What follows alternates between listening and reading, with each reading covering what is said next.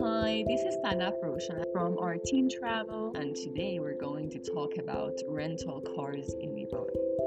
Soon you will learn about all Iran rental car services, car types, information about insurance and safety, pickup and drop off, conditions of renting a car in Iran, renting a car versus driving your own car to Iran, everything you need to know to bring your car to Iran, and carnet de passage in Iran, driving rules in Iran, and rental car accidents.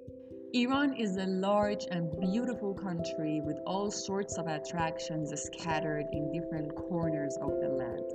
Renting a car in Iran is one of the most convenient ways to get around the country and visit all you wish to see from all Iran's cities, natural attractions, cultural attractions, and technically anything your heart desires.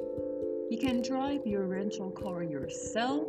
You can hire a chauffeur to drive your rental car. You can also hire a driver guide to accompany you on your trip and to drive your rental car. Of course, each of these options comes with its own set of pros and cons. For example, a driver guide knows the best route to each destination. He or she can also show you all the hidden treasures of each tourist destination that you hit, and they can also make changes in your itinerary. Hiring a chauffeur for your rental car, for example, can put your mind at ease about navigating the traffic in major cities like Tehran, Isfahan, Shiraz, and Mashhad. Since driving rules and conditions are a bit different in Iran compared to what you are used to in your own country. Our rental car types include luxurious cars, economy class cars, SUV full sized cars, van vehicles, and VIP bus and minibus vehicles. Uh, the prices of your rental car will, of course, depend on a couple of factors like the duration of your stay, the type of car you want to rent, and who you want to drive your car for you. You can find the sample price table further down below in our blog. Do keep in mind that Iran rental car prices are lowered per day the more time you spend in the country. All of our vehicles are covered with the most complete and highest level of CDW, and on top of that, all members of our driver's team are professionals and have years of experience in the field. You can choose your pickup and drop off location yourself since convenience is the most important factor when it comes to rental cars. To rent a car, you need to be 19 or above, and you should also provide a credible international driving license as well as identification documents such as your passport. You will need to crunch some numbers when deciding whether to drive your own car to Iran or rent a vehicle in Iran. And two things that you should keep in mind when crunching these numbers is car insurance and gas and petrol limitations and prices.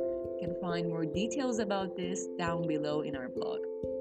Many travelers already know what a carnet de passage is, but if you don't know, you can find all the information you need in this blog since you will need one to bring your car to Iran.